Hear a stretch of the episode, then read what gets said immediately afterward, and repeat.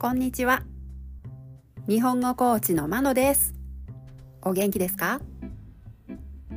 このポッドキャストでは、日本語のいろいろな表現を紹介します。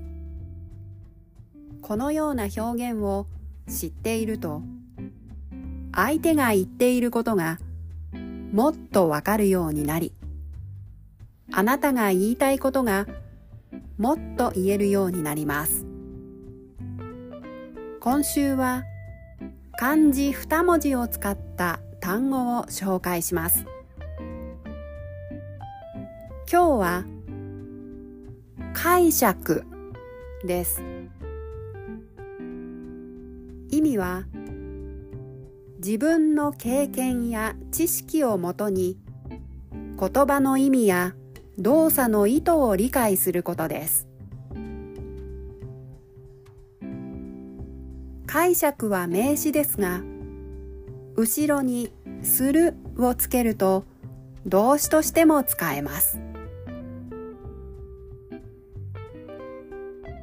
例文です。1この映画の結末には様々な解釈があります。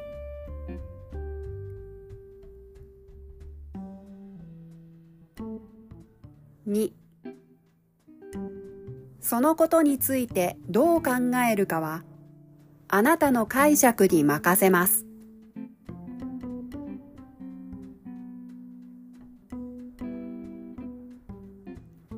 3彼は私が言ったことを間違って解釈している。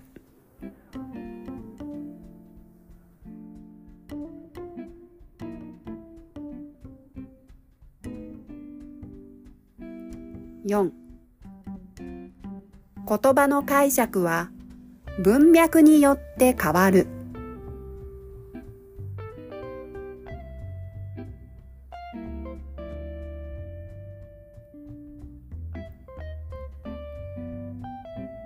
いかがでしたか？